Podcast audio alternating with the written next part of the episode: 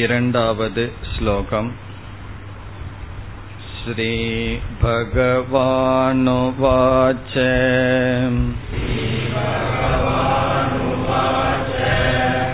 மய்யா வேஷ்ய மனோ யே மாம்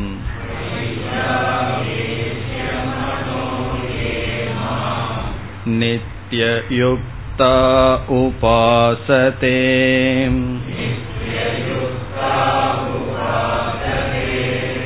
ஸ்ரத்தயா பரயோபேதாஹ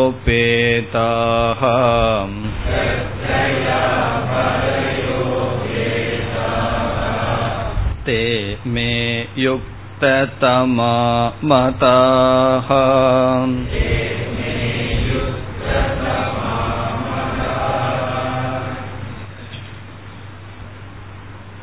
அர்ஜுனனுடைய கேள்வி,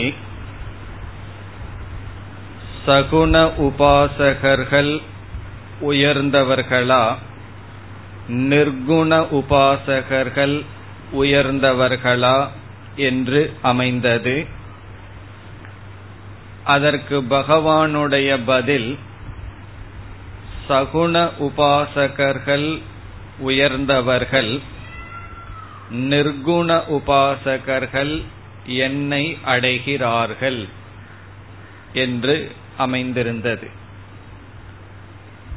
இவ்விதம் பகவான் பதில் சொன்னதிலிருந்து நமக்கு பகவான் புகட்டிய ஞானம் என்னவென்றால், இங்கு அர்ஜுனன் சகுண உபாசகன் என்று விஸ்வரூப உபாசகனை குறிப்பிட்டிருக்கின்றான். ஆகவே சகுண உபாசகர்களுக்குள் விஸ்வரூப உபாசகன் மேலானவனாக இருக்கின்றான், உயர்ந்தவனாக இருக்கின்றான்.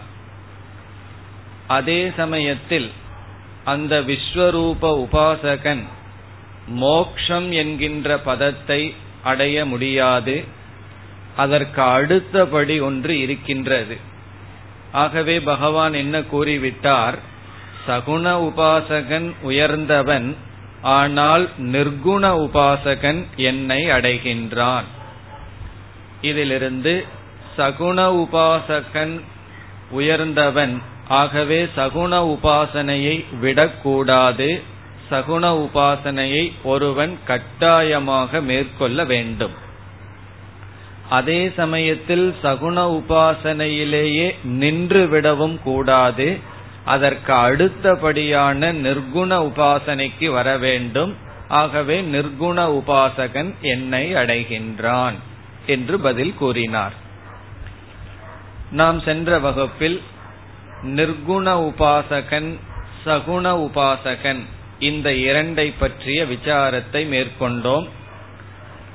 பக்தியினுடைய விசாரத்தில் சகுண பக்தி நிர்குண பக்தி என்றால் என்ன என்ற கேள்விக்கு நாம் நிர்குண பக்தி என்றால் என்ன என்ற விசாரத்தை செய்து முடித்தோம். அதை மிக சுருக்கமாக இப்பொழுது ஞாபகப்படுத்திக் கொள்ளலாம். ஒருவன் ஈஸ்வரனுடைய பரம்பொருளினுடைய உண்மை சுரூபத்தை அறிந்து கொள்ள வேண்டும் என்ற அளவு மனதில் ஆசை ஏற்பட்டு, அந்த நிர்குண பிரம்மத்தை அறிந்து கொள்ள வேண்டும் என்கின்ற சாதனையில் ஈடுபடுகின்றான். ஒருவன் எப்பொழுது ஒரு செயலில் ஈடுபடுவான் என்றால், அந்த செயலில் ஈடுபட அவனுக்கு இச்சையானது தீவிரமாயிருக்க வேண்டும். காமக கர்மஹேதுகு என்று சொல்வார்கள். ஒரு செயல், கர்ம என்றால் செயல், அந்த செயலுக்கு ஹேது காரணம் காமக. காமக என்றால் ஆசை, ஆசைதான் செயலுக்கு காரணம். நாம் ஒரு செயலை மேற்கொள்கின்றோம் என்றால் அதற்கு ஆசை தேவை. அதுவும் எப்படிப்பட்ட ஆசை, தீவிரமான ஆசை இருந்தால்தான் அந்த செயலில் தீவிரமாக ஈடுபடுவோம். நிர்குண பிரம்மத்தை தெரிந்து கொள்ள வேண்டும் என்ற கர்மத்தில் ஒருவன் ஈடுபட வேண்டுமென்றால் நிர்குண பிரம்மத்தில் அவ்வளவு தூரம் அவனுக்கு ஆசை இருந்திருக்க வேண்டும். அதைத்தான் முமுக்ஷுத்துவம் என்றெல்லாம் கூறுகின்றோம்.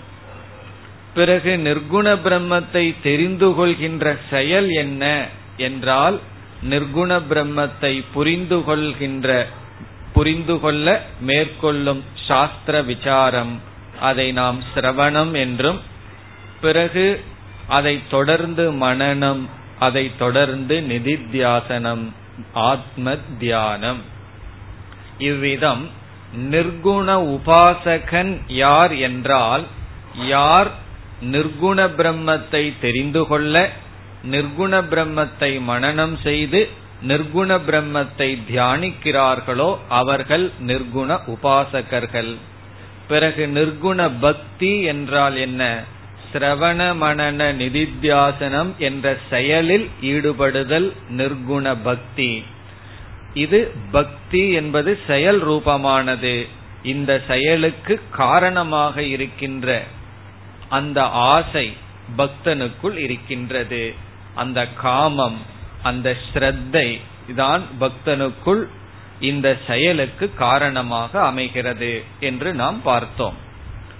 இனி சகுண உபாசனைக்கு நாம் வந்தால், பகவான் சகுண உபாசகர்களை நான்கு படிகளாக பிரித்து கூற போகின்றார். ஆகவே நாம் ஸ்லோகங்களுக்குள் செல்லும் பொழுதே ஒவ்வொரு படியாக பார்க்க போகின்றோம்.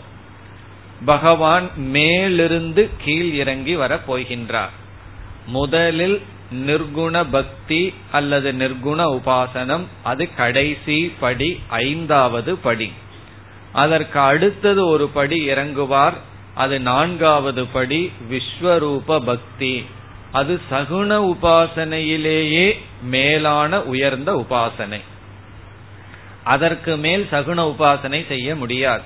விஸ்வரூப உபாசனையை விட்டு விட்டால், மேலே சென்றால் அது நிர்குண பக்திக்கு வந்து விடுகின்றோம். பிறகு ஒருவனால் ஒரு கால் விஸ்வரூப உபாசனை செய்ய முடியவில்லை என்றால் அவன் அடுத்ததாக எதற்கு இறங்க வேண்டும் அல்லது எதில் அவன் இருப்பான் என்று பகவான் படிப்படியாக இறங்கி சொல்ல போகின்றார். ஆகவே நாம் சகுண பக்தி நிர்குண பக்தி என்ற விசாரத்தில் நிர்குண பக்தியை சுருக்கமாக பார்த்தோம். சகுண பக்தியை விளக்கமாக ஸ்லோகங்களுக்குள் பார்க்க போகின்றோம். இதில் சகுண பிரம்மன் என்றால் என்ன, நிர்குண பிரம்மன் என்றால் என்ன என்ற அறிவும் நமக்கு தேவை. அதையும் ஸ்லோகங்களுக்குள் நாம் பார்க்க போகின்றோம். அப்பொழுது தெளிவாகும். இனி நாம் இரண்டாவது ஸ்லோகத்திற்குள் செல்லலாம். இந்த இரண்டாவது ஸ்லோகத்தில் பகவான் சகுண பக்தன் உயர்ந்தவன் என்ற பதிலை கொடுக்கின்றார். இரண்டாவது ஸ்லோகத்தினுடைய சாரம் சகுண பக்தன் உயர்ந்தவன். இப்பொழுது நாம் கேள்வியை மனதில் கொள்ள வேண்டும். அர்ஜுனனுடைய கேள்வி என்ன? முதல் ஸ்லோகத்தில் சகுண பக்தன் உயர்ந்தவனா நிர்குண பக்தன் உயர்ந்தவனா? அதற்கு பகவானுடைய பதில் சகுண பக்தன் உயர்ந்தவன். இங்கு சகுண பக்தன் என்று அர்ஜுனன் கேட்கும் பொழுது விஸ்வரூப பக்தனை மனதில் வைத்து கொண்டு கேட்கின்றான். ஆகவே இங்கு நேரடியான பதில் சகுண பக்தன் உயர்ந்தவன். இப்பொழுது நமக்கு குழப்பம் இருக்காது. அப்படி என்றால் நிர்குண பக்தனுடைய கதி என்ன? அடுத்த இரண்டு ஸ்லோகத்தில் சொல்வார், நிர்குண பக்தன் என்னை அடைவான். ஆகவே இரண்டாவது ஸ்லோகத்தில் சகுண பக்தன் உயர்ந்தவன் என்ற பதிலும், மூன்று நான்கு ஸ்லோகங்களில் நிர்குண பக்தன் என்னை அடைகின்றான் என்ற பதிலையும் பகவான் குறிப்பிடுகின்றார். இதில் ஆறாவது அத்தியாயத்தில் சொல்லப்பட்ட ஒரு வார்த்தையின் மூலமாக கூற வேண்டுமென்றால், ஆறு ருக்ஷுகு யோகாரூடக என்று இரண்டு வார்த்தையை பயன்படுத்தி இருக்கிறார் பகவான்.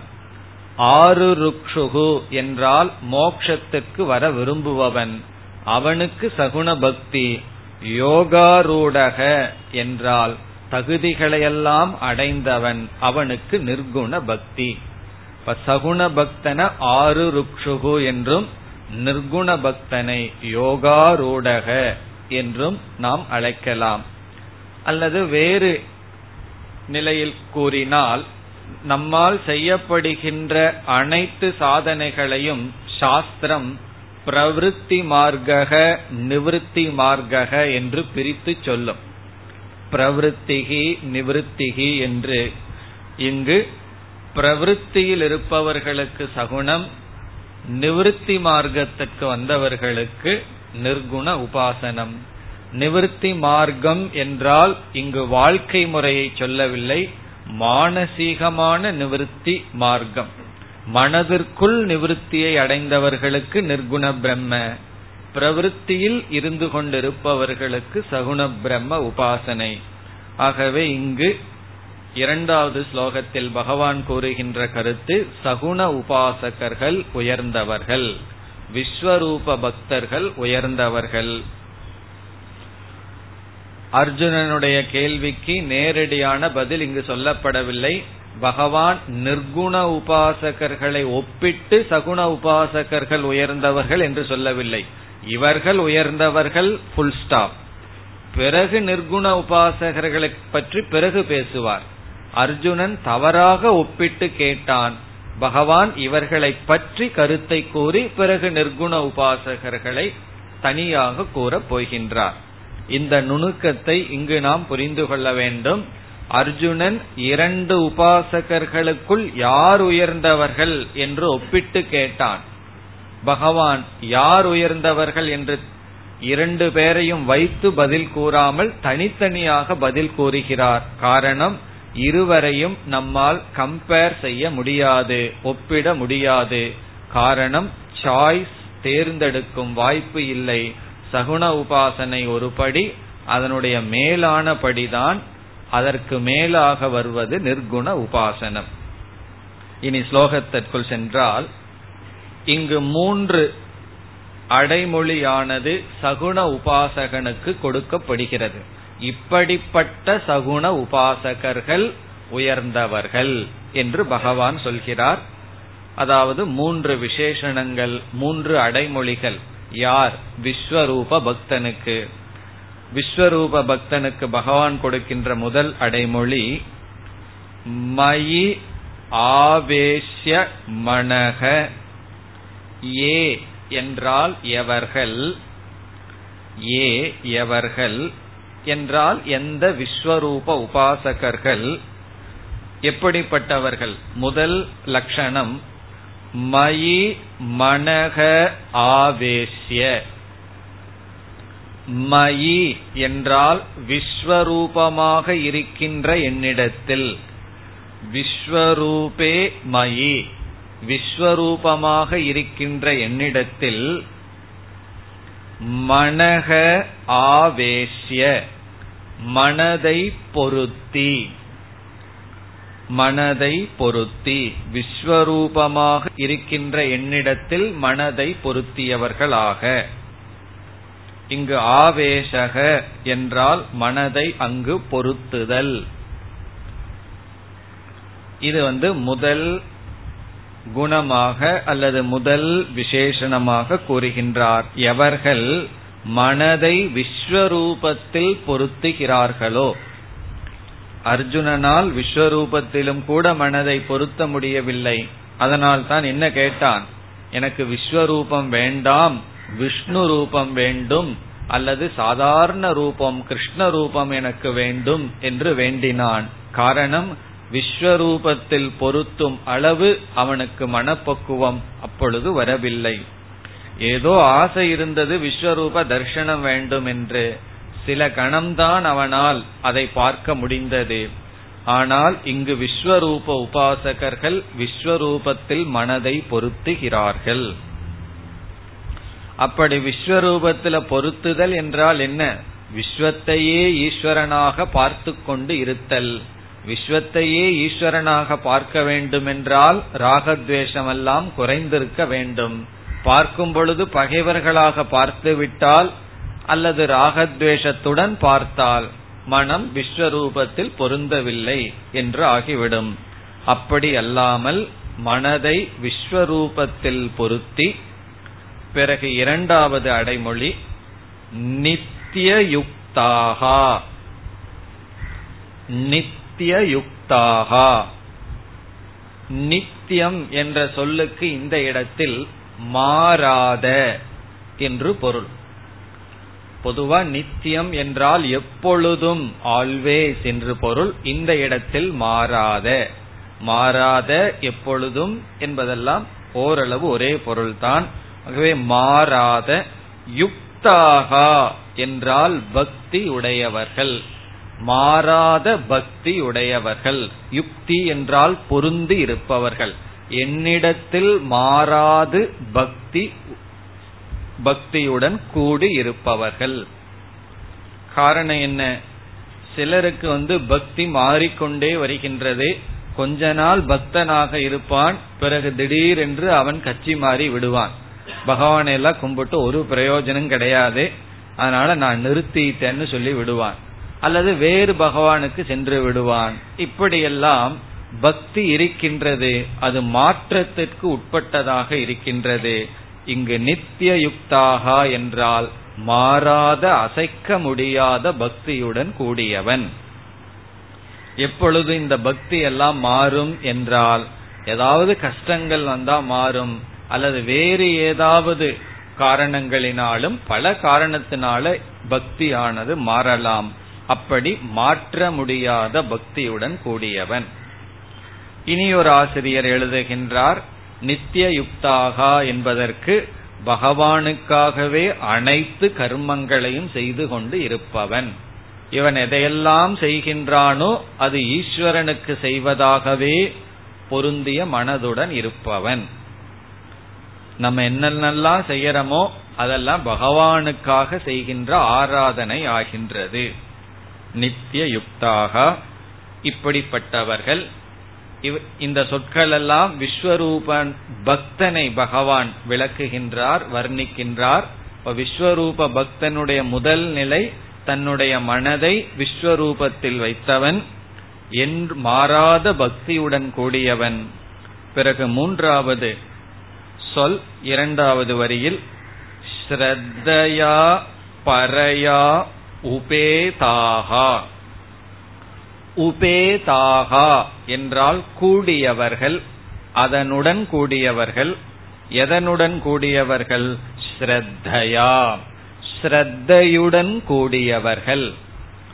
ஸ்ரத்தாவந்தக, ஸ்ரத்தையுடையவர்கள், முழு நம்பிக்கை உடையவர்கள், ஸ்ரத்தையுடையவர்கள். இப்ப ஸ்ரத்தையா உபேதாகா என்றால் ஸ்ரத்தையுடன் பொருந்தியவர்களாக இருப்பவர்கள்.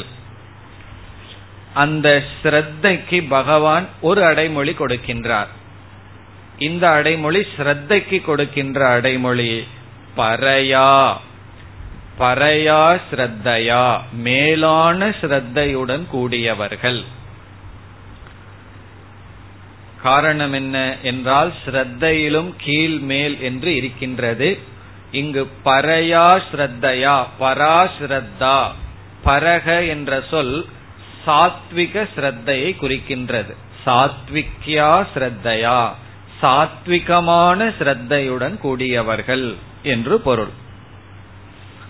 சாத்விகமான ஸ்ரத்தையுடன் கூடியவர்கள். பகவான் இனி வர இருக்கின்ற ஒரு அத்தியாயத்தில் கூறப்போகின்றார், நம்முடைய ஸ்ரத்தையே மூன்றாக பிரிக்கப்படுகிறது. தாமசமான ஸ்ரத்தை, ராஜசமான ஸ்ரத்தை, சாத்விகமான ஸ்ரத்தை என்று. ஸ்ரத்தையே தாமச ராஜச சாத்விகமாக பிரிக்கப்படும். இங்கு விஸ்வரூப பக்தர்களுக்கு இருக்கின்ற ஸ்ரத்தை சாத்விகமான ஸ்ரத்தை. அதைத்தான் பரயா ஸ்ரத்தையா என்று கூறுகிறார். அது என்ன? தாமசமான ஸ்ரத்தை, ராஜசமான ஸ்ரத்தைங்கிறதெல்லாம் பிறகு நாம் பார்க்கலாம். இந்த பேய் பிசாசு இவர்கள் மீதெல்லாம் வழிபடுபவர்களை எல்லாம் பகவான் தாமச ஸ்ரத்தைன்னு சொல்லுவார். பிறகு விதவிதமான யக்ஷர்கள், ராட்சசர்கள் இவர்களை எல்லாம் சிலர் வழிபடுவார்கள், அதெல்லாம் ராஜசமான ஸ்ரத்தை. உயர்ந்த தேவதைகளை, நற்குணங்களை கொடுக்கின்ற தேவதைகளை வழிபடுவது சாத்விகமான ஸ்ரத்தை என்றெல்லாம் பகவான் சொல்ல போகின்றார். இந்த விஸ்வரூப பக்தனுக்கு இருக்கின்ற ஸ்ரத்தை சாத்விகமான ஸ்ரத்தை. சகுண பக்தியிலேயே கீழான சகுண பக்தனுக்கு ராஜசமான ஸ்ரத்தை இருக்கும், தாமசமான ஸ்ரத்தை இருக்கும். அதனால அவன் என்ன செய்வான், சில சமயம் மதுபானத்தை எல்லாம் பகவானுக்கு அர்ப்பணம் பண்ணிட்டு குடிப்பார்கள். இதெல்லாம் என்னன்னா தாமசமான நிலை. ஆனால் இந்த விஸ்வரூப பக்தன் பரயா ஸ்ரத்தையா சாத்விகமான ஸ்ரத்தையுடன் கூடியவன். இனி ஒரு பொருள், பரயா ஸ்ரத்தையா என்றால் அசைக்க முடியாத நம்பிக்கை உடையவன். இவனுடைய ஸ்ரத்தைய யாரும் அசைக்க முடியாது. நமக்கும் சில சமயங்கள்ல ஸ்ரத்தை இருக்கும், மற்றவர்கள் வந்து பேசி நம்மளுடைய மனதை குழப்பி விடுவார்கள். இதெல்லாம் நம்பிட்டு இருந்த பிரயோஜனம் இல்ல, பகவானை எல்லாம் நம்பாத, அவர் எப்ப வேண்டுமானாலும் கால வாரிடுவார். அதற்கு யார் உதாரணம்னா நான் தான். நான் பகவானை நம்பி எத்தனையோ பிரார்த்தனை பண்ண, பல சமயம் தோல்வி அடைஞ்சிருக்கேன். அதனால நம்பாத பகவானேன்னு சொல்லி சில அறிவாளிகள் என்ன செய்து விடுவார்கள், நமக்கு ஏதாவது கொஞ்சம் அசைற மாதிரி இருந்ததுன்னா நம்மளுடைய ஸ்ரத்தையை அசைத்து விடுவார்கள். ஆனால் இவர்களுடைய ஸ்ரத்தையானது அசைக்க முடியாத ஸ்ரத்தை. இப்ப பரயா ஸ்ரத்தையா உபேதாகா. இப்ப மூன்று அடைமொழி. என் விஸ்வரூபமான என்னிடத்தில் மனதை வைத்து மாறாத பக்தியுடன், அல்லது எனக்காகவே அனைத்து கர்மத்தையும் செய்து கொண்டு மேலான ஸ்ரத்தையுடன் கூடியவர்கள் எவர்களோ. ஏ ஏங்கிற சொல்லுக்குத்தான் இந்த மூன்றும். ஏன எவர்களோ என்ன செய்கிறார்கள், மாம் உபாசதே. முதல் வரியில் மாம், மாம் என்றால் என்னை. இங்கு என்னை என்பது விஸ்வரூபமாக இருக்கின்ற என்னை. உபாசதே வழிபடுகிறார்களோ. இப்ப எவர்கள் இப்படிப்பட்ட எவர்கள் என்று பொருள். இப்படிப்பட்ட மனதை என்னிடத்தில் வைத்து எப்பொழுதும் யுக்தியுடன் கூடிய மேலான ஸ்ரத்தையுடன் கூடிய எவர்கள் என்னை வழிபடுகிறார்களோ. தே அவர்கள். இரண்டாவது வரியில் தே அவர்கள் யுக்த தமாகா. யுக்த தமாகா என்றால் மேலானவர்கள், உயர்ந்தவர்கள். அவர்கள் உயர்ந்தவர்கள். இப்படிப்பட்ட எவர்கள் விஸ்வரூபமாக இருக்கின்ற என்னை வழிபடுகிறார்களோ அவர்கள் யுக்த தமாகா, அவர்கள் உயர்ந்தவர்கள். மே மதாகா, இது என்னுடைய கருத்து. மே என்றால் என்னுடைய, மதாகா என்றால் கருத்து. இது என்னுடைய கருத்து, இவ்விதம் நான் கருதுகின்றேன்.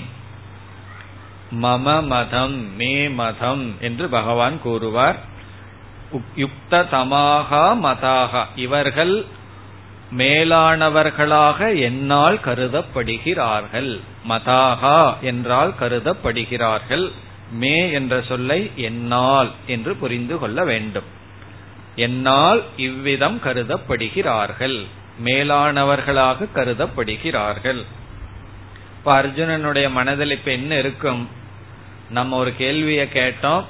என்ன கேள்விய கேட்டோம், விஸ்வரூப பக்தர்கள் உயர்ந்தவர்களா, அல்லது சகுண பக்தர்கள் உயர்ந்தவர்களா, அல்லது நிர்குண பக்தர்கள் உயர்ந்தவர்களா என்ற கேள்விக்கு பகவான் நேரடியாக பதில் சொன்னது போல் அர்ஜுனனுடைய மனதில் இப்பொழுது ஒரு பிரமை இருக்கும். என்ன சொல்லிட்டார் பகவான் தெளிவா, சகுண பக்தர்கள் உயர்ந்தவர்கள். உடனே அடுத்த ரெண்டு ஸ்லோகத்துல பகவான் என்ன சொல்ல போறார், சகுண பக்தர்கள் உயர்ந்தவர்கள் தான், ஆனால் அவர்கள் என்னை அடைய மாட்டார்கள், நிர்குண பக்தர்கள் தான் என்னை அடைகிறார்கள் என்று அடுத்த இரண்டு ஸ்லோகத்தில் கூறுகின்றார். மூன்று நான்கு. ஏத்வக்ஷரமநிர்தேஷ்யம்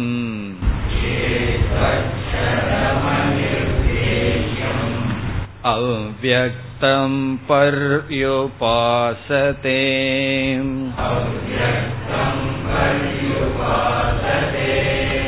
சர்வத் த்ரகமசிந்த்யம் ச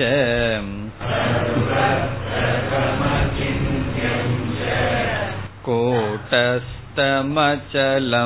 த்ருவம்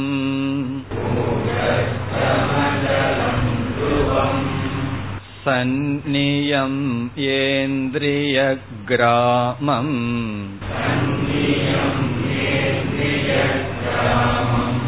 சர்வத்ர சமபுத்தயஹ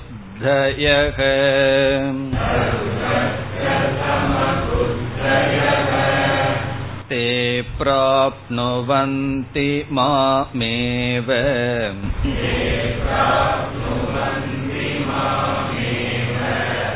சர்வபூதஹிதே ரதாஹ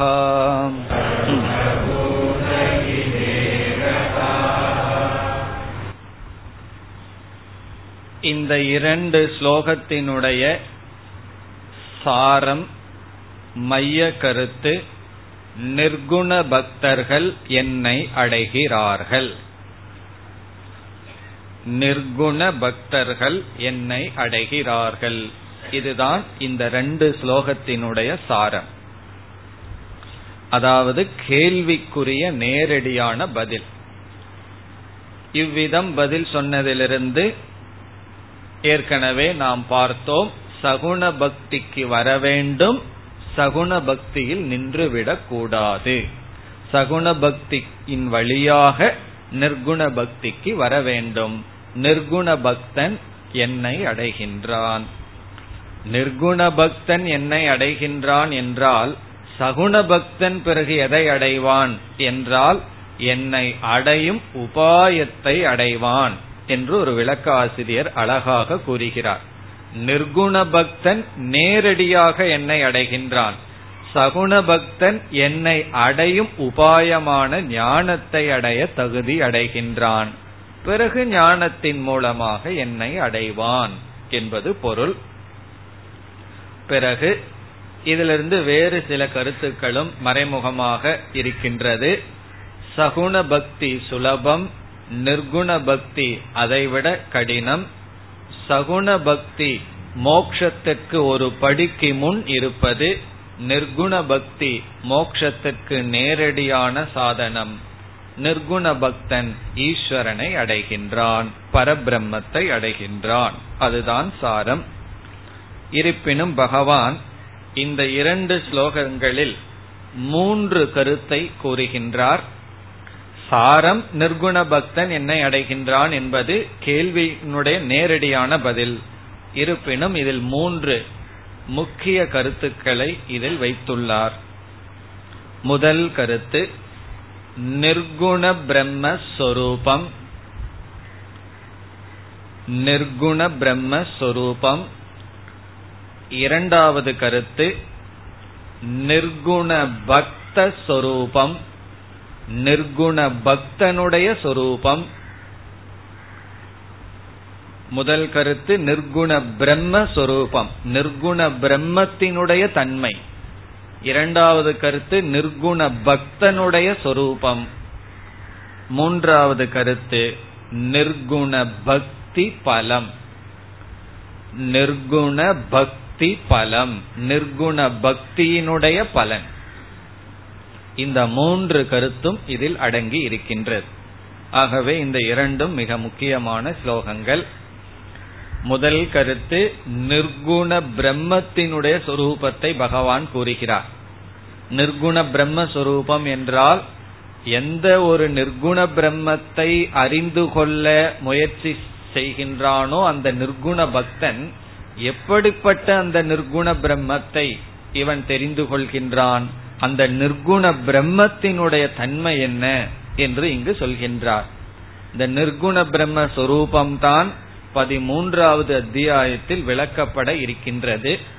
இங்கு நாம் அதிகமான விளக்கத்தை பார்க்க மாட்டோம், ஓரளவு மட்டும் விளக்கத்தை பார்ப்போம். இப்ப நிர்குண பிரம்மத்தின் சொரூபம் இங்கு வருகின்றது. அடுத்ததாக இரண்டாவது கருத்து, இப்படிப்பட்ட நிர்குண பிரம்மத்தை அறிகின்ற பக்தனுடைய லட்சணமும் வருகின்றது. எப்படிப்பட்டவனால் இப்படிப்பட்ட தத்துவத்தை கிரகித்து கொள்ள முடியும், அல்லது இப்படிப்பட்ட தத்துவத்தை கிரகிப்பவனுடைய மனநிலை எப்படி இருக்கும் என்று நிர்குண பக்தனுடைய நிர்குண உபாசகனுடைய சொரூபம். மூன்றாவது நிர்குண பக்தியினுடைய பலம். அதத்தான் நம்ம வந்து இந்த ரெண்டு ஸ்லோகத்தின் சாரம்னு முதல்ல சொன்னோம். நிர்குண பக்தியினுடைய பலன் நிர்குண பிரம்ம பிராப்தி அல்லது நிர்குண பிரம்மத்தை அடைதல். அதைத்தான் பகவான் கடைசியில் கூறுவார், அவர்கள் என்னை அடைகிறார்கள். நிர்குண பக்தியினுடைய பலன் நிர்குண பிரம்ம பிராப்தி. இதுதான் இங்கு வருகின்றது. இனி நாம் ஒவ்வொரு கருத்தாக எடுத்துக்கொண்டு விசாரம் செய்யலாம். முதல் கருத்து என்ன? நிர்குண பிரம்மஸ்வரூபம். பிறகு நாம் நிர்குண பக்த ஸ்வரூபத்திற்கு வரலாம், நிர்குண பக்தி பலத்திற்கு பிறகு வரலாம். நிர்குண பிரம்மத்தினுடைய லட்சணம் அல்லது நிர்குண பிரம்மத்தினுடைய தன்மை இங்கு கூறப்படுகிறது. இதைத்தான் நாம் மெய்ப்பொருள், பரபிரம்ம என்றெல்லாம் நாம் அழைக்கின்றோம். பிரம்மன் ஆகின்றது. இப்ப இதுதான் மூலதனம். இந்த மூலதனத்தை வச்சுட்டு தான் மீதியெல்லாம் வருகின்றது, கேபிட்டல் போல. இந்த இப்படிப்பட்ட ரூபமான ஒரு நிர்குண பிரம்மன் மட்டும் இருக்கு. இதத்தான் பிரம்ம சத்தியம் என்றெல்லாம் சாஸ்திரம் கூறுகிறது. இப்படிப்பட்ட நிர்குண பிரம்மத்துடன் மாயா என்ற சக்தி சேரும் பொழுது அது சகுண பிரம்மன் ஆகிறது. இந்த உலகமாக காட்சியளிக்கிறது. அதெல்லாம் அடுத்தது இறங்கி வந்து விடுகிறது. அந்த முக்கியமான நிர்குண பிரம்மத்தினுடைய லட்சணம் வருகிறது. இங்கு பகவான் எட்டு சொற்களினால் அந்த லட்சணத்தை கூறுகின்றார் அல்லது எட்டு லட்சணம் இங்கு கூறுகின்றார். இந்த எட்டும் மூன்றாவது ஸ்லோகத்தில் வந்துள்ளது. எட்டு விசேஷணங்கள், எட்டு லட்சணங்கள் அல்லது எட்டு சொற்கள். எதற்கு? நிர்குண பிரம்மத்தை விளக்குவதற்கு. நாம் இனி ஒவ்வொரு சொல்லாக எடுத்துக்கொண்டு பார்க்கின்றோம். எட்டு சொற்களையும் பார்த்து முடித்து விட்டால் நிர்குண பிரம்மஸ்வரூபம் முடிவடைகிறது. இனி ஒவ்வொரு சொல்லாக எடுத்துக்கொள்ள வேண்டும்.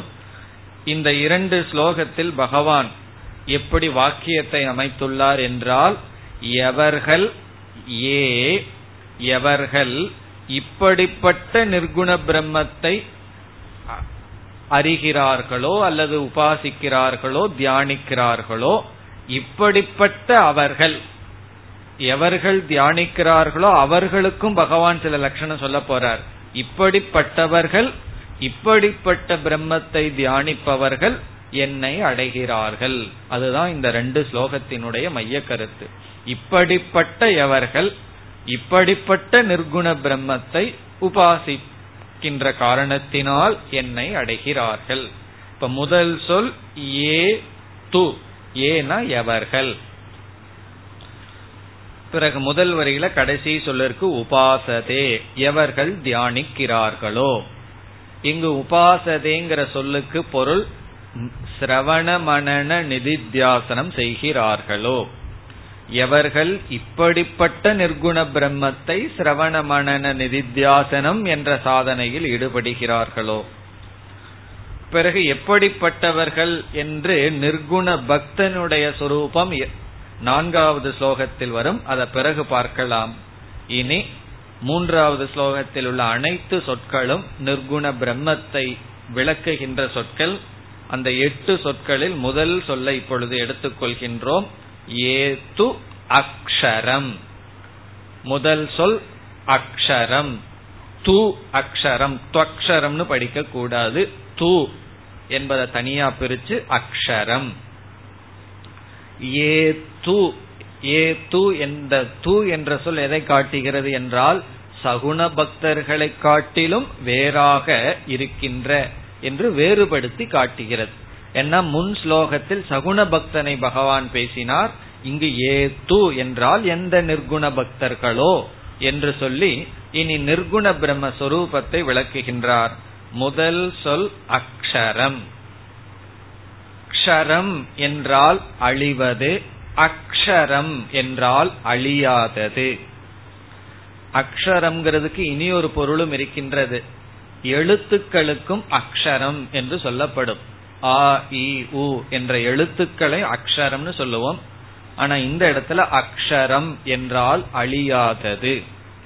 க்ஷரம் என்றால் நாசத்தை உடையது, அக்ஷரம் என்றால் அழியாதது. நமக்கு அது எதுன்னு தெரியவில்லை, அதத்தான் நிர்குண பிரம்மன் சொல்றோம்.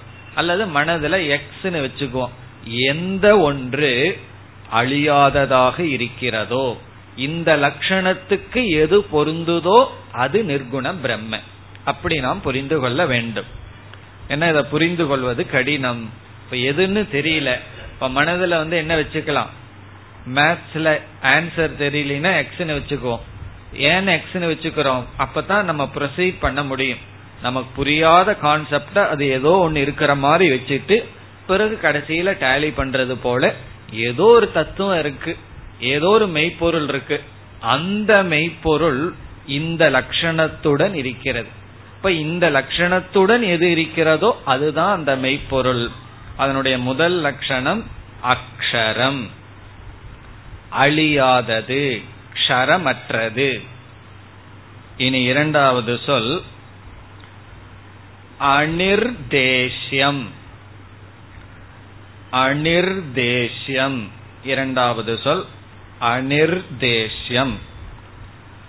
நிர்தேஷ்யம் என்றால் சுட்டி காட்டக்கூடியது, பாயிண்ட் அவுட் பண்ண முடியும், இதுதான் என்று நம்மால் சுட்டி காட்ட முடியும், அது நிர்தேஷ்யம். எதனால சுட்டி காட்டுவோம், கையினால ஒரு பொருளை சுட்டி காட்டுவோம், அதுதான் அப்படின்னு கையை பயன்படுத்துவோம். கையை பயன்படுத்த முடியலனா வாயினால சுட்டி காட்டுவோம். ஒரு பொருளை எடுத்துட்டு வான்னு சொன்னா நம்ம வந்து நம்ம கண்ணு முன்னாடி அவர் இருந்தாருன்னா கையை காட்டி அதை எடுத்துட்டு வான்னு சொல்லுவோம், இல்லைன்னா வாயினால சொல்லி இதை எடுத்துட்டு வான்னு சொல்லுவோம். அப்படி நிர்தேஷ்யம் என்றால் சப்தேன நிர்தேஷ்யம், சப்தத்தினால் குறிப்பிடப்படுவது, சப்தத்தினால் வாக்கினால் குறிப்பிடப்படுவது நிர்தேஷ்யம். இப்ப எதை வந்து வாக்கினால் சப்தத்துல குறிப்பிடப்பட முடியுமோ அதெல்லாம் நிர்தேஷ்யம்னு சொல்லப்படுகிறது. எந்த பொருளெல்லாம் சப்தத்துக்கு கோச்சரமாக இருக்கிறதோ, சப்தத்தினால அதை சுட்டி காட்ட முடியுமோ, அல்லது எந்த பொருள் எந்த பொருளிடத்தில் சப்தம் சென்று விடுமோ அது நிர்தேஷ்யம். இப்ப இந்த பிரம்மத்தை சப்தத்தினால சுட்டி காட்ட முடியுமா? நிர்குண பிரம்மத்தை ஒரு சப்தம் போய் அந்த நிர்குண பிரம்மத்தை தொட்டு விடுமான்னா உபனிஷத் கூறுகிறது, யதோ வாச்சோ நிவர்த்தந்தே, எதனிடமிருந்து வாக்கானது திரும்பி வந்து விட்டதோ, வாக்கு சென்றதாம், சப்தம் சென்றதாம், நிர்குண பிரம்மத்தை போய் நான் பார்க்கின்றேன்னு திரும்பி வந்து விட்டது. அது அது சாதாரணமா செல்லல, மனதுடன் திரும்பி வந்து விட்டது.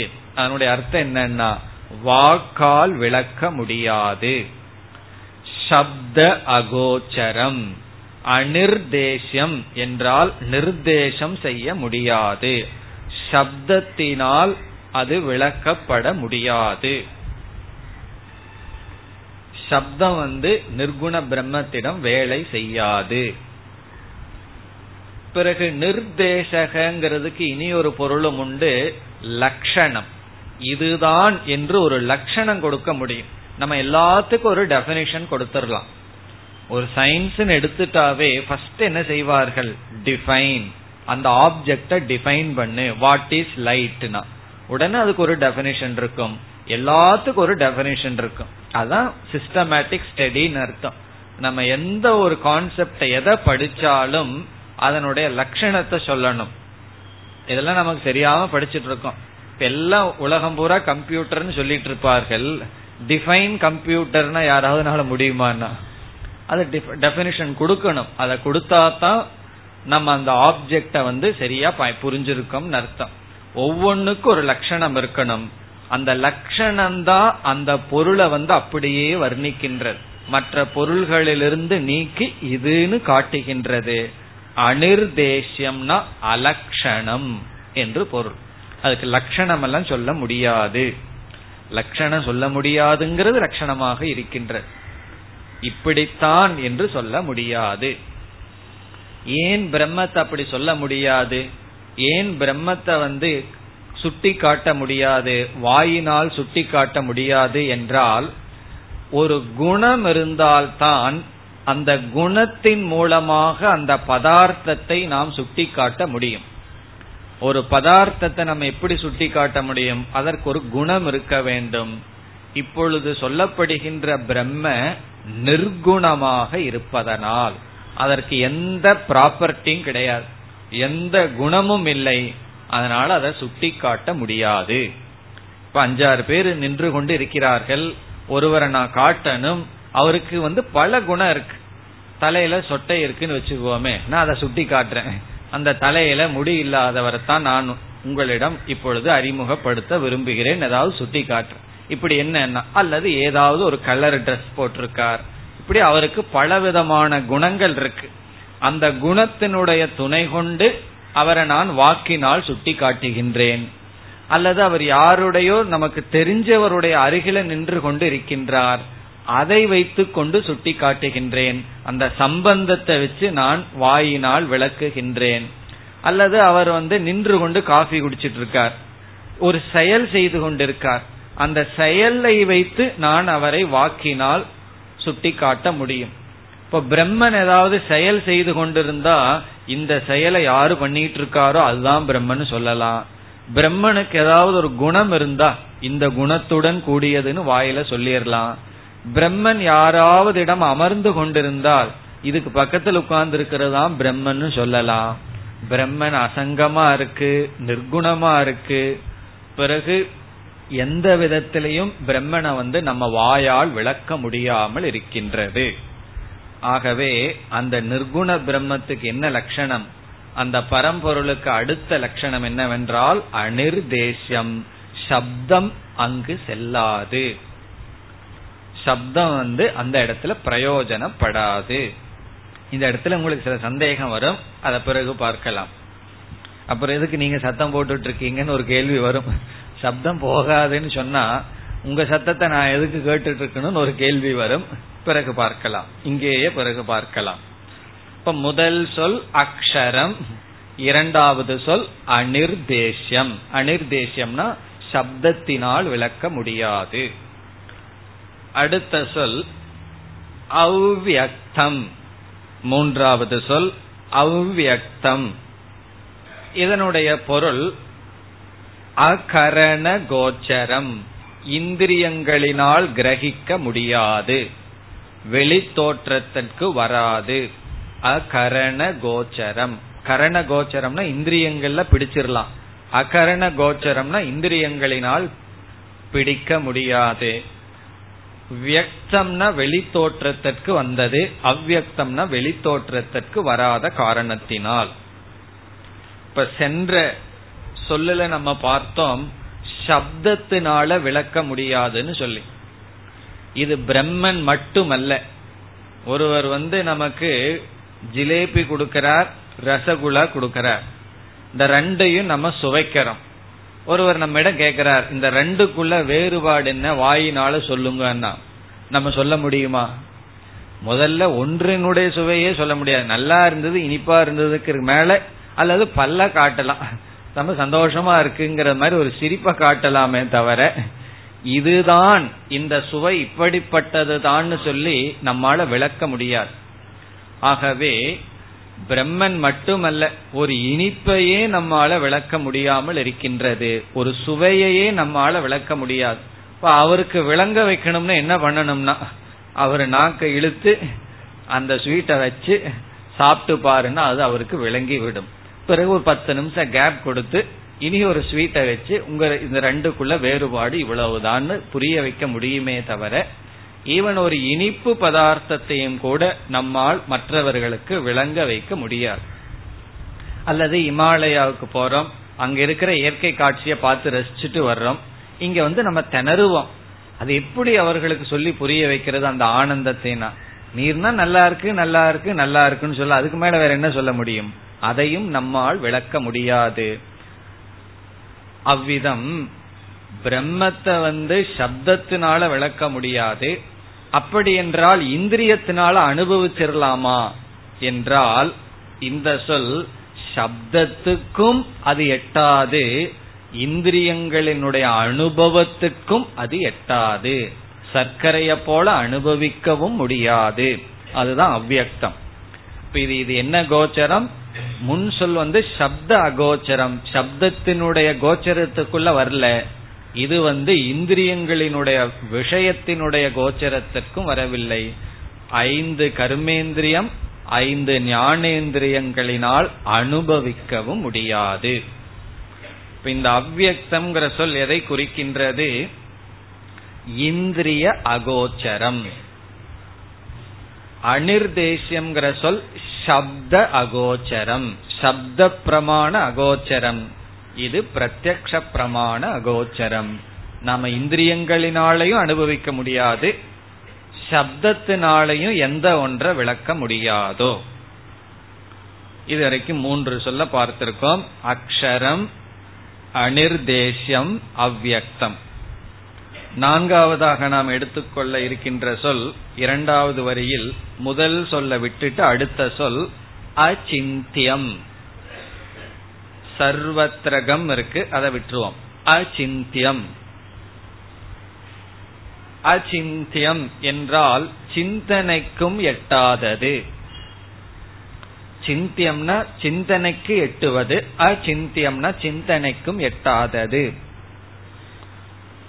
உதாரணமாக அன்பு, பொறாமை, கோபம், இப்படிப்பட்ட சில உணர்வுகள் இருக்கு. இந்த உணர்வுகளை கண்ணிலேயோ காதலையோ நாக்கிலேயோ அனுபவிக்க முடியாது.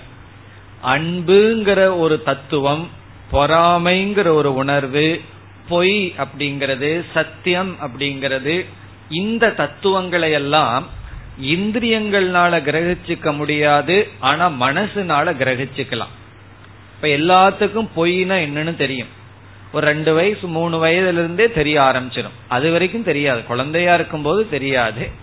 காரணம் என்ன? குழந்தைக்கு உண்மைதான் தெரியும். பிறகு பொய் பேசுறனுடைய நன்மையை குழந்தை கொஞ்சம் கொஞ்சமா அனுபவிச்சு பார்க்குது. உடனே அந்த குழந்தைக்கு பொய்னா என்னன்னு புரிஞ்சிடும். காரணம் என்ன? ரெண்டு பேரும் பொய் பேசுறதெல்லாம் இது குழந்தை பார்க்குது.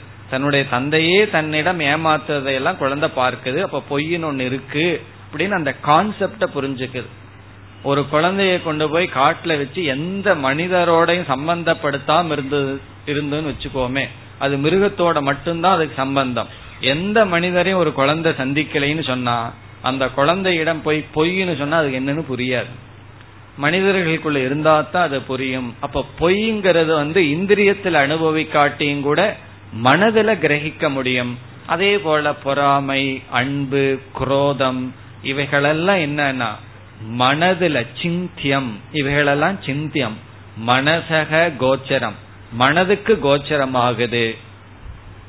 அப்போ பிரம்மன் வந்து சப்தத்துல பிரம்மத்தை பிடிக்க முடியல, பரவாயில்ல ஒண்ணுல விட்டாச்சு அடுத்ததுல பார்ப்போம்னா, இந்திரியத்துல பிடிக்க முடியுமான்னா சரி இந்திரியத்திலையும் பிடிக்க முடியாது விட்டாச்சு, மனதிலையாவது பிடிச்சிருவனா?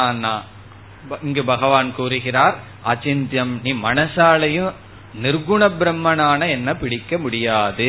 அசிந்தியம் மனசக அகோச்சரம், அந்த கரண அகோச்சரம். இப்ப என்னாச்சு? சப்தத்தினாலையும் அந்த தத்துவத்தை விளக்க முடியாதாம். பிறகு சப்தத்துல விளக்க முடியாட்டி பரவாயில்ல இந்திரியத்துல அனுபவிச்சு புரிஞ்சுக்கலான்னா அதுவும் முடியாது. பத்து இந்திரியத்தினாலையும் புரிஞ்சுக்க முடியாது, பார்த்து கேட்டு சுவைத்து ஒன்னும் முடியாது. சரி மனசுனாலையாவது கிரகிச்சுக்கலான்னா அதுவும் கிடையாது. இப்படி இருக்கிறது என்னன்னா சூன்யம்தான் இப்படி இருக்குன்னு ஒருவர் முடிவு செய்தார். காரணம் என்ன? சூன்யம்தான். சூன்யத்தை போய் என்ன சொல்றது? சூன்யத்தை அனுபவிக்க முடியாது, சூன்யத்தை மனசுனாலையும் கிரகிச்சுக்க முடியாது. அப்போ இப்படிப்பட்ட இதுல எதுலயுமே நமக்கு வரவில்லைன்னு சொன்னா பிரம்மன் ஒண்ணு இருக்குன்னு எப்படித்தான் தெரிஞ்சுக்கிறது? பிரம்மத்தை வந்து எந்த விதத்திலையும் நம்ம அனுபவிக்க முடியாது. மனதினாலே அனுபவிக்க முடியாது, இந்திரியத்தினாலேயும் அனுபவிக்க முடியாது, சப்தத்தினாலையும் காட்ட முடியாதுன்னா அடுத்த என்ன கேள்வி நம்ம மனசுல வரும்? முதல்ல அது இருக்கா இருக்காங்கிற ஃபர்ஸ்ட் கொஸ்டின் வரும். அது இருக்குன்னா உடனே எப்படி கேட்டுரும், அது எப்படி இருக்கு? எப்படியாவது இருக்குன்னு சொன்னோம்னா அது கிடையாது. காரணம் நீ எப்படி இருக்குன்னு சொன்னாலும் அது அது அல்லன்னு சொல்லி விடுகின்றோம். அடுத்த கேள்வி என்ன வருகிறது? இப்படி ஒரு பிரம்ம இருக்கா? அப்படி இருந்தால் அது எப்படித்தான் அதை நான் வந்து இருக்குன்னு ஏற்றுக்கொள்வது என்ற கேள்வி வரும். பிறகு அடுத்த கேள்வி என்ன? எதனாலையும் அதை தெரிஞ்சுக்க முடியாது என்றால் தெரிஞ்சுக்க முயற்சி செய்வது அறிவுபூர்வமான காரியம் அல்ல. எதனாலையும் தெரிஞ்சுக்க முடியாதுன்னு சொன்னதுக்கு அப்புறம் என்ன நம்ம செய்யணும்? தெரிஞ்சுக்கிற முயற்சியை விடணும். அப்படின்னு என்ன, கிளாஸ ஃபர்ஸ்ட் நிறுத்தணும். கிளாஸ் எதுக்குன்னா, சிரவண மனன நிதித்தியாசனம் எதுக்குன்னா தெரிஞ்சுக்கிற முயற்சி தானே. பிரம்மத்தை எதனாலையும் தெரிஞ்சுக்க முடியாதுன்னு சொன்னா தெரிஞ்சுக்கிற முயற்சியில ஈடுபடக்கூடாது. தெரிஞ்சுக்கிற முயற்சியில ஈடுபடுறோம், தெரிஞ்சுக்கவும் முடியாதுன்னா யார் அதை செய்வார்கள்? கொஞ்சம் பக்கத்துல ஒரு நெருக்கு கீழ்பாக்கம் சொல்லி அவர்கள் தான் அதெல்லாம் செய்வார்கள். முடியாத காரியத்தை முயற்சி செய்து கொண்டு இருப்பவர்களை தான் கொஞ்சம் தலையில லூஸ் அப்படின்னு சொல்றது. அப்ப என்ன ஆகிறது? அந்த கேள்வி வரும் பொழுது அதற்கு பதிலாக இங்க ஒரு சொல்லை எடுத்து பார்க்கின்றோம். அடுத்த சொல் கூட்டஸ்தம். கூட்டஸ்தம் என்ற சொல்லிலிருந்து இந்த கேள்விக்கு பதில் நமக்கு கிடைக்கிறது. கூட்டஸ்தகங்கிறதுக்கு ரெண்டு பொருள் இருக்கின்றது. முதலில் ஒரு பொருளை எடுத்துக்கொள்வோம். அந்த பொருள் தான் நமக்கு இந்த கேள்விக்கு பதிலை சொல்கிறது. கூட்டக என்ற சொல்லுக்கு என்ன பொருள் என்றால் பொய் என்று பொருள். கூட்டகன பொய். பொய்யா இருக்கிறதுக்கு பேரு கூட்டக. இப்ப உதாரணமா நம்மிடம் ஒன்று கிடையாது, நம்மிடம் உண்மையிலேயே அது இல்லை, அது இருக்கிற மாதிரி நான் காமிச்சிட்டேன் அப்படின்னா அதற்கு பெயர் கூட்டக, கூட்டம் அப்படின்னு அர்த்தம். இல்லாதத இருக்கிற மாதிரி காமிச்சுக்கிறதுக்கு பேர் கூட்டக. ஒருவருக்கு வந்து அறிவே இல்லைன்னு வச்சுக்கோமே, ஆனா இருக்கிற மாதிரி காமிச்சிட்டு இருக்காரு, அதுக்கு பேர் என்னன்னா கூட்டக. அல்லது ஏதாவது பணம் சில பேர்த்துக்கு இருக்காது, இருக்கிற மாதிரி காமிச்சுக்கிறது, அதுக்கு பேரு கூட்டக. அது ஒரு சாமி ஒரு நல்ல உதாரணம் சொன்னார். ஒருவர் வந்து கார்ல போயிட்டு இருந்தாராம், அவருடைய வில்லேஜ் கிராமத்துக்கு போறாராம். போகும்போது அது ரொம்ப ஹாட், வெயிலா இருக்கு. என்ன செய்தார்? எல்லாம் அந்த கிளாஸ் எல்லாம் ஏற்றி விட்டுட்டு கம்ப்ளீட்டா அடைஞ்சிட்டு போறார். உடனே உள்ள இருக்கிற ரொம்ப புழுக்கமா இருக்கு, கிளாஸை திறந்து விடுனார். இல்ல திறந்து விட வேண்டாம், இப்படியே நம்ம கிராமத்துக்குள்ள போலான்னா. காரணம் என்னன்னா, திறந்து விட்டா நம்ம கார்ல ஏசி இல்லைன்னு அவங்களுக்கு எல்லாம் தெரிஞ்சிடும். அப்ப கார்ல ஏசி இருக்குன்னு அவங்க நினைச்சுக்கணுமா? அதுக்காக என்னன்னா உள்ள வெந்துட்டு போறது. அந்த கிளாஸ் எல்லாம் திறந்து விட்டுட்டு போனா ஏசியே இல்லாம வெறும் கார் ஓட்டிட்டு போறாங்கன்னு மத்தவங்க நம்ம தம்மையை வந்து நினைச்சுக்குவாங்களாம். இது என்னன்னா, இதுக்கு பேரு தான் கூட்டகன்னு சொல்றது.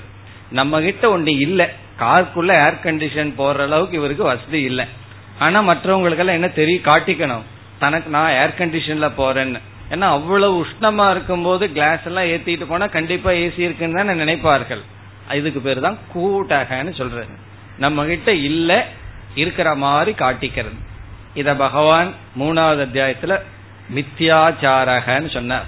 மித்யாச்சாரகனா வெளியே இருக்கிற மாதிரி காட்டிக்கிறது, ஆனா உண்மையில கிடையாது, இல்லாததை இருக்கிற மாதிரி காட்டிக்கிறது.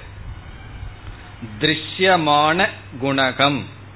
திருஷ்யமான குணகம்னு இதை சமஸ்கிருதத்துல சொல்றது.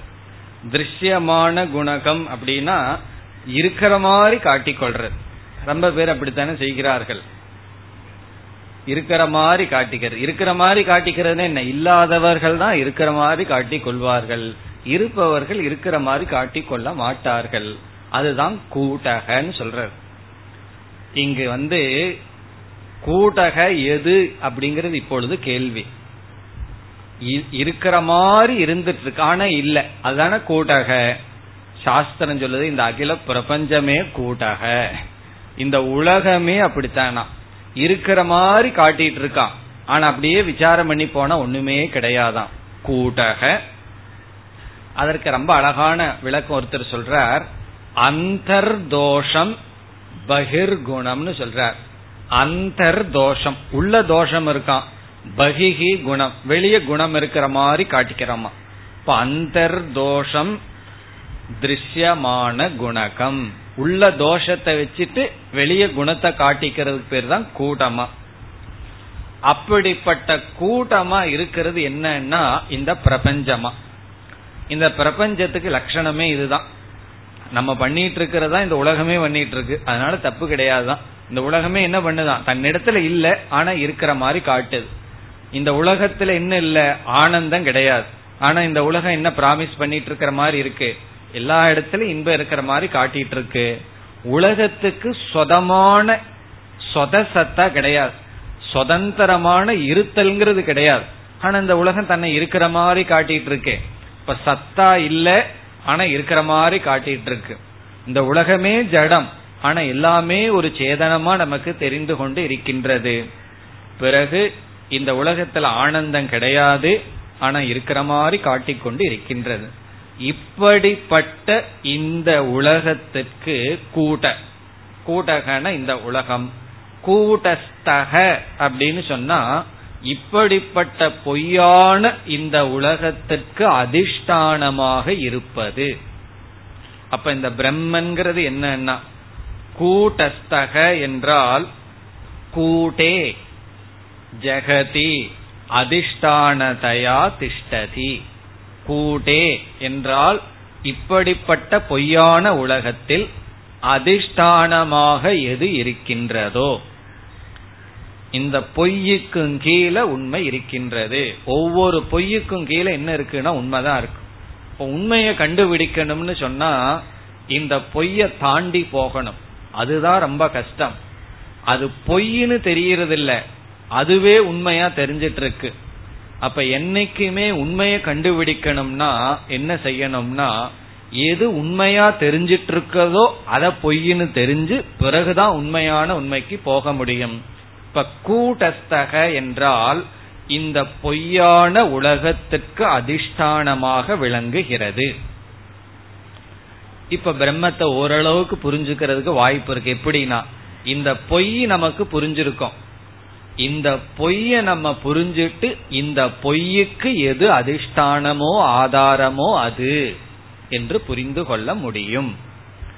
அதனாலதான் சில சமயம் உபனிஷத் புத்தி கோச்சரம்னு சொல்லும். மனதுக்கு கோச்சரம் இல்லை, ஆனா இந்த புத்தி கிராஹ்யம் பகவானே சொல்வார், புத்தி கிராஹ்யம். இந்த புத்தியில நம்ம புரிஞ்சுக்க முடியும், அதை நம்ம வந்து புரிந்து கொள்ளலாம். எப்படி புரிஞ்சுக்கிறோம்னா, எதெல்லாம் உண்மையா தெரிஞ்சிட்டு இருக்கோ அதற்கு அதிஷ்டானமாக இருக்கின்றது. மேலும் அடுத்த வகுப்பில் விளக்கத்தை தொடரலாம். ஓம் பூர்ணமத பூர்ணமிதம் பூர்ணாத் பூர்ணமுதச்யதே பூர்ணஸ்ய பூர்ணமாதாய பூர்ணமேவாவசிஷ்யதே. ஓம் சாந்தி சாந்தி.